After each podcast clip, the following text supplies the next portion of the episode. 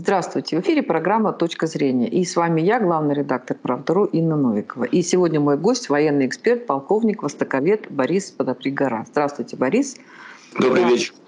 Да, и а, сначала вот хотел бы поговорить с вами. Восток – дело тонкое, да, это такая банальная истина, уже ставшая, да, притчей во языцах. Ну вот, э, хотел бы поговорить о том, что происходит э, сейчас в Афганистане, ваше видение, с учетом того, что вы ведь и служили в Афганистане, и потом как-то занимались и Востоком, занимались, ну, правда, и там, и Кавказом, вот, но Афганистан вам тоже, в общем, достаточно близкая тема, и очень много разных противоречивых э, таких э, утверждений по поводу Афганистана после того, как талибы пришли к власти. Почему американцы так быстро ушли?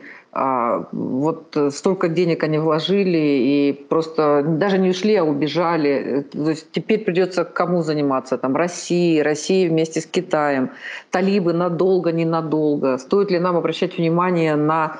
Ну и как-то реагировать на такие сложные для нас внутри политические отношения внутри Афганистана, либо для нас вот важнее там какое-то сотрудничество. Как вы видите вот всю вот эту вот историю? Вы знаете, всякий раз, когда заходит разговор об Афганистане, я вспоминаю известную реплику, цитату царского генерала, востоковеда также, Андрея Снесарева, что такое Афганистан, это предусмотришь двести вариантов, а события пойдут по двести первому.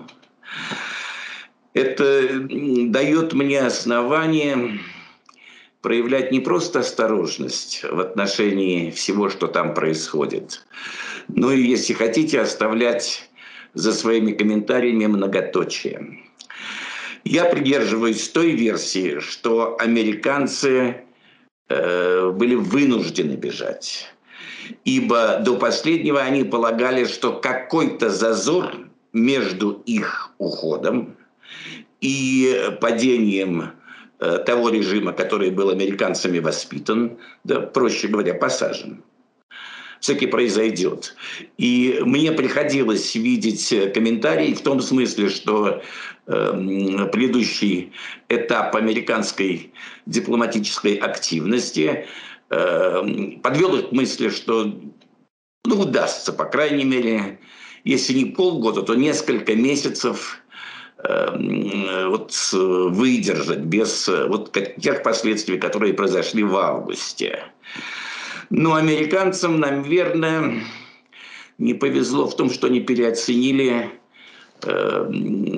эффективность власти. Я уже повторно об этом говорю. То есть американцы действовали несколько упрощенно. Вот мы дали деньги, причем деньги действительно огромные, но уж они как-нибудь там разберутся между собой, по крайней мере, не будут менять власть еще тогда, когда американские войска э, находятся, по крайней мере, в Кабуле.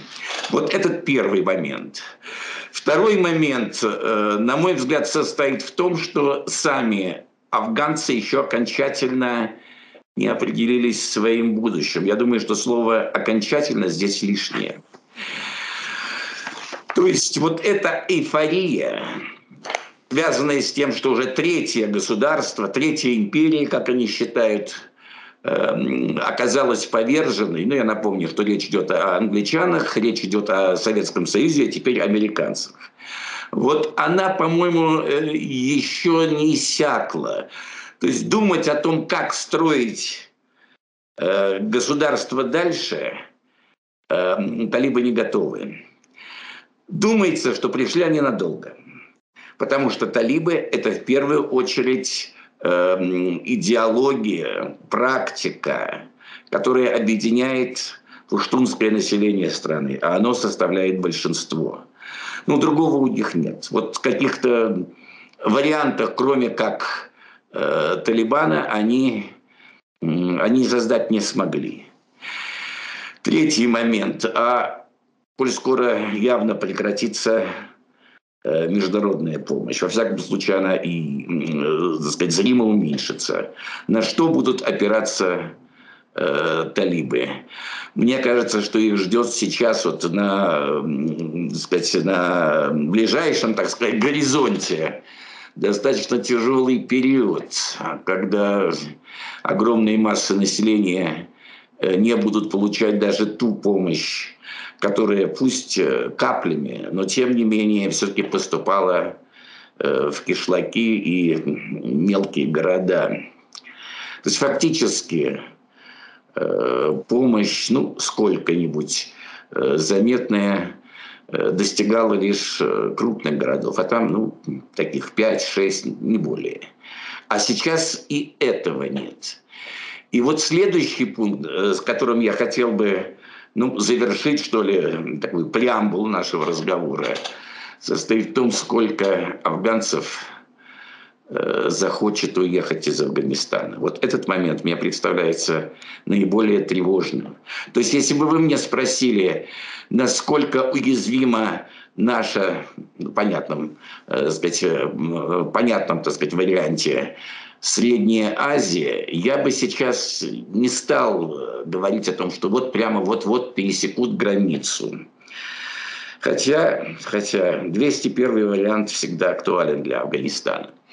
Но вот сколько народу будет искать счастье в Европе, с учетом того, что в, том же, в той же Франции, в частности в Париже, уже, ну, сколько-нибудь даже сформировалась афганская диаспора, в частности таджикская диаспора, да и пуштуны там тоже есть.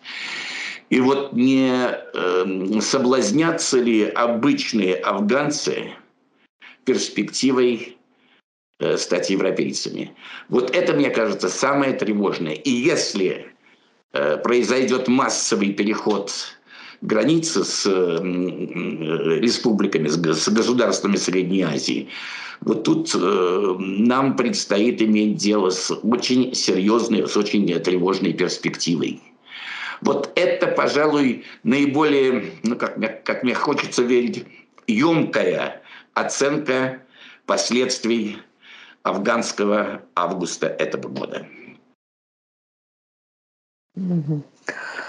Ну вот вы сказали, что да, во Франции есть уже там афганская диаспора, но вот то, что мы видим, мигранты, они, ну, как-то больше хотят в Германию, в Германию, в Британию. И э, даже вот эта ситуация на границе, э, то, что было на польско- белорусско-польской границе, и даже Германия, и вроде там что-то делала заявление, что она готова принять вот эту группу, но вот польские пограничники э, не пустили ее тогда. Поэтому, э, вот, э, не знаю, мне кажется, что э, сам процесс, очень сложно вообще большому количеству афганцев сейчас куда-либо там двигаться. Да, тем более, если говорить там про Францию, про присоединение к каким-то там афганским диаспорам. Технически у них нет там денег. Но проблема здесь в том, что э, в Пакистан, по крайней мере, афганские таджики не пойдут, ибо они населяют север Афганистана. Вряд ли они пойдут и в Иран. Хотя тут есть нюансы, есть нюансы. То есть, скорее всего, если они э, соберутся покинуть свою родину, они э, двинутся в сторону Таджикистана. В сторону Таджикистана. А вот тут могут возникнуть нюансы.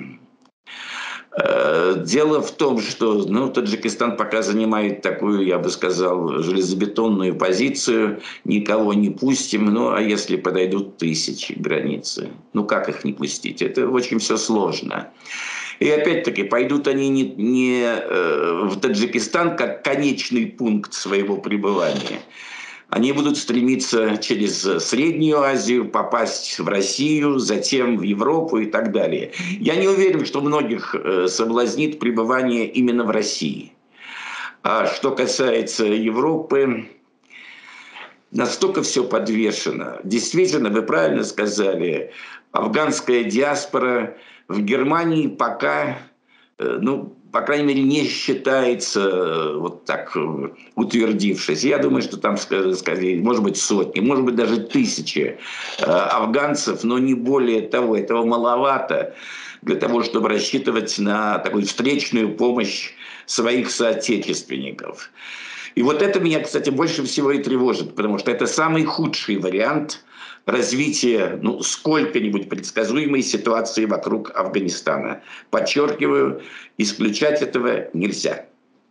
Ну вот, Борис, вы говорите, что они пойдут в Россию. Понятно, что Таджикистан – это очень бедная страна, там все, ну, значительная часть таджиков работают в России, когда их отсюда выселяют, отправляют обратно в связи там, с какими-то нарушениями, они меняют фамилию и опять возвращаются. Поэтому вот вы еще знаете, афганцам, мне им, довелось, им не хватало.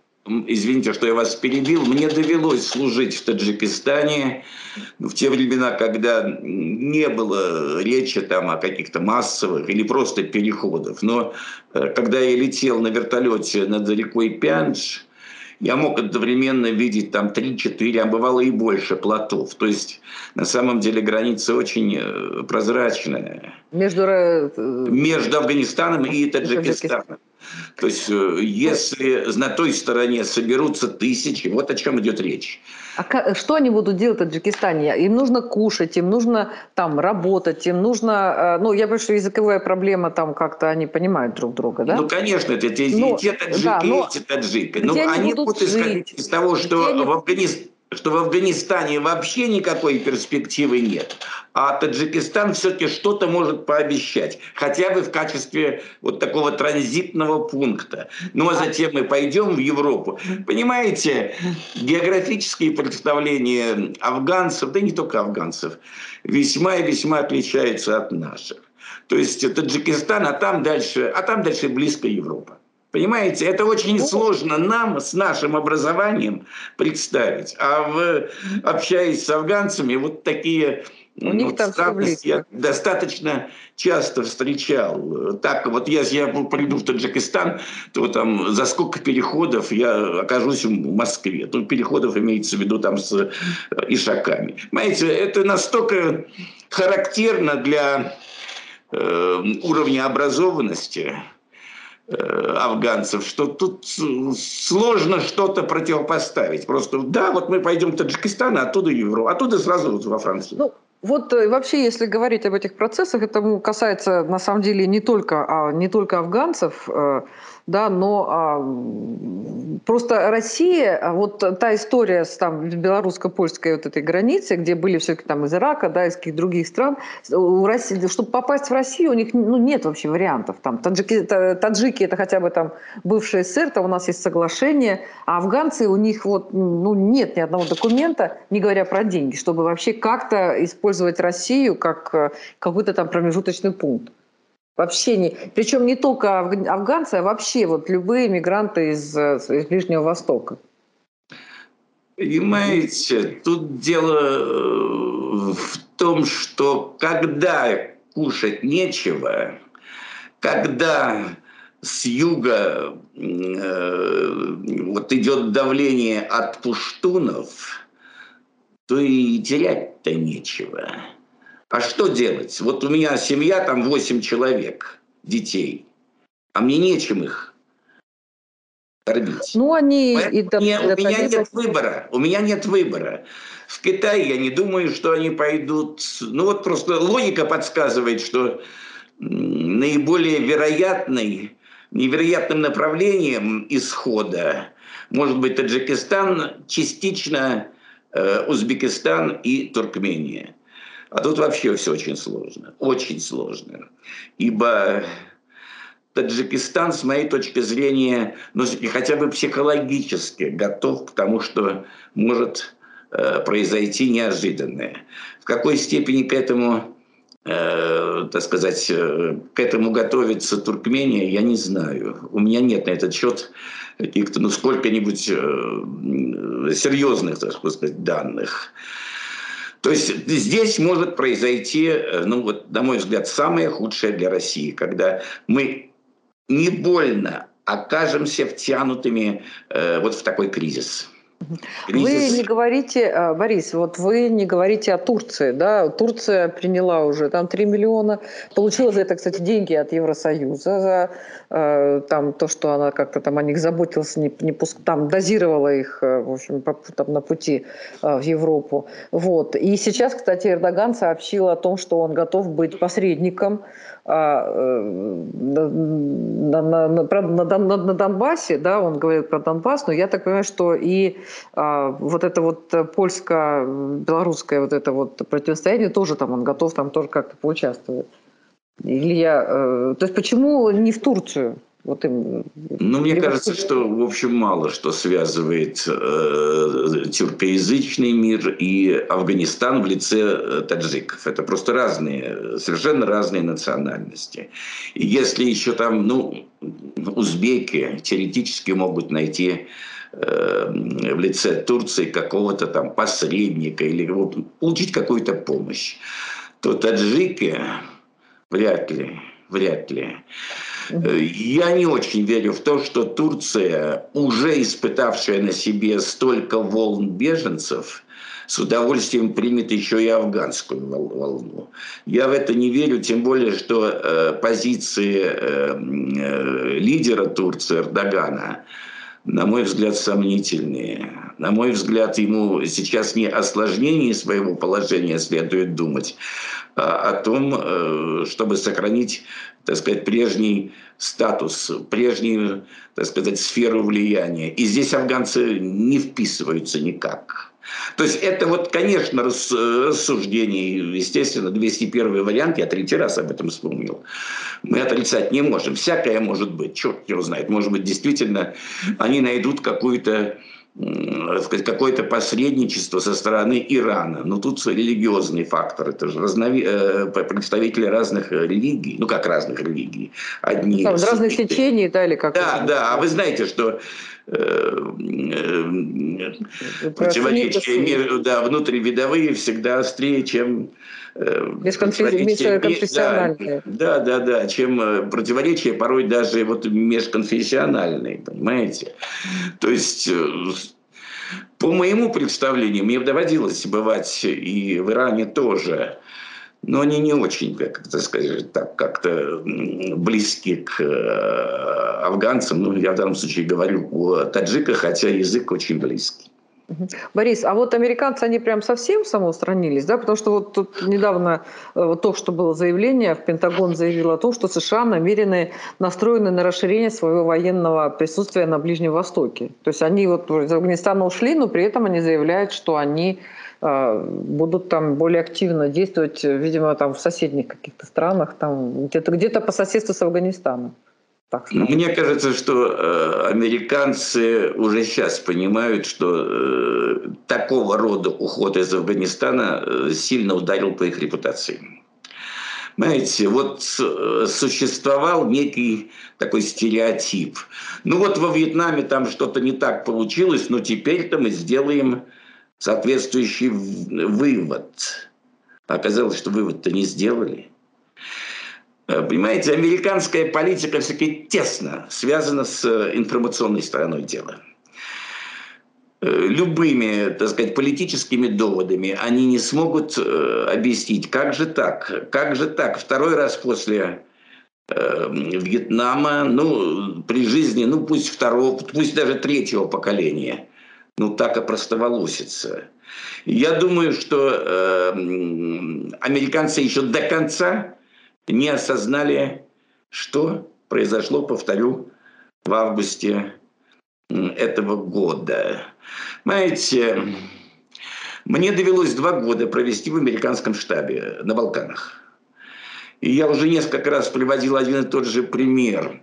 Меня попросили рассказать о моем афганском опыте, рассказать офицерам американского разведотдела. Ну, я что-то рассказал, и вдруг получаю вопрос начальника разведки. Какой процент афганского населения следует демократическим традициям? Вот я последующие там несколько секунд просто молчал. Потому что я не знал, что сказать. Ну, какая там демократическая традиция? Вот такое непонимание. Ну, вот мне кажется, что американцы на это нарвались еще раз. Я не склонен поддерживать ту точку зрения, что американцы сознательно оставили такое количество оружия, что американцы вот теперь спят и видят, как эти волны пойдут в Европу. И какие будут политические последствия, вот для, в первую очередь, для Европы. Я в это не очень верю. Хотя, подчеркиваю, слишком сложно сейчас говорить об Афганистане, потому что еще не устоялась сегодняшняя власть. Я даже не исключаю, что внутри Талибана э, могут начаться такие скандалы, которые легче назвать войной. Слишком они разные, слишком разные. То есть, опять-таки, внутривидовые противоречия. Два центра, это как минимум два центра, если мы э, отойдем от темы Кандагара, очень сложная тема. Кветта и Пешавар, да они как-то друг друга не приемлют. Они всегда исходили из того, что вот есть наша зона влияния, вот ваша. А говорите о едином государстве, они не привыкли. Вы понимаете, ни один афганец на вопрос, кто вы по национальности, не скажет, что он афганец. Он будет говорить, что вот он там узбек из Хайратона, условно говоря, или там Гильзай, там Баракзай, как угодно. То есть в этой ситуации говорить о каком-то общем подходе к государственным заботам я бы не стал. Это не та страна. Афганистан в этом вот смысле отличается от соседних стран, вот от других там. Очень здорово. Я могу вести разговор, скажем, об Иране. Я уже, так сказать, признал, что я там тоже бывал. Ну, конечно, это совершенно другие, другие условия жизненные. Знаете, афганец все-таки мыслит категориями своего племени. А иранец, ну, мы об этом сейчас говорим, все-таки мыслит категориями своей страны и веры. В Пакистан, ну, не знаю, не знаю. Дело в том, что очень сложные отношения между пакистанскими пуштунами и теми, кто живет в Афганистане. Я уж не говорю о том, что часть пуштунов постоянно мигрирует, то есть кочуют. Какую позицию они займут, почему по их землям будут идти какие-то другие, так, пусть и пуштуны, пусть и носители того же самого языка и тех же ценностей. То есть я бы эту тему переложил как минимум на полгода. За это время что-то будет понятнее. А сейчас отрывочные сведения, иногда сопровождаемые желанием там ряда политологов высказать свою оценку, ну, превалируют над вот с таким добрым принципом Востока. Подожди, подожди. Да.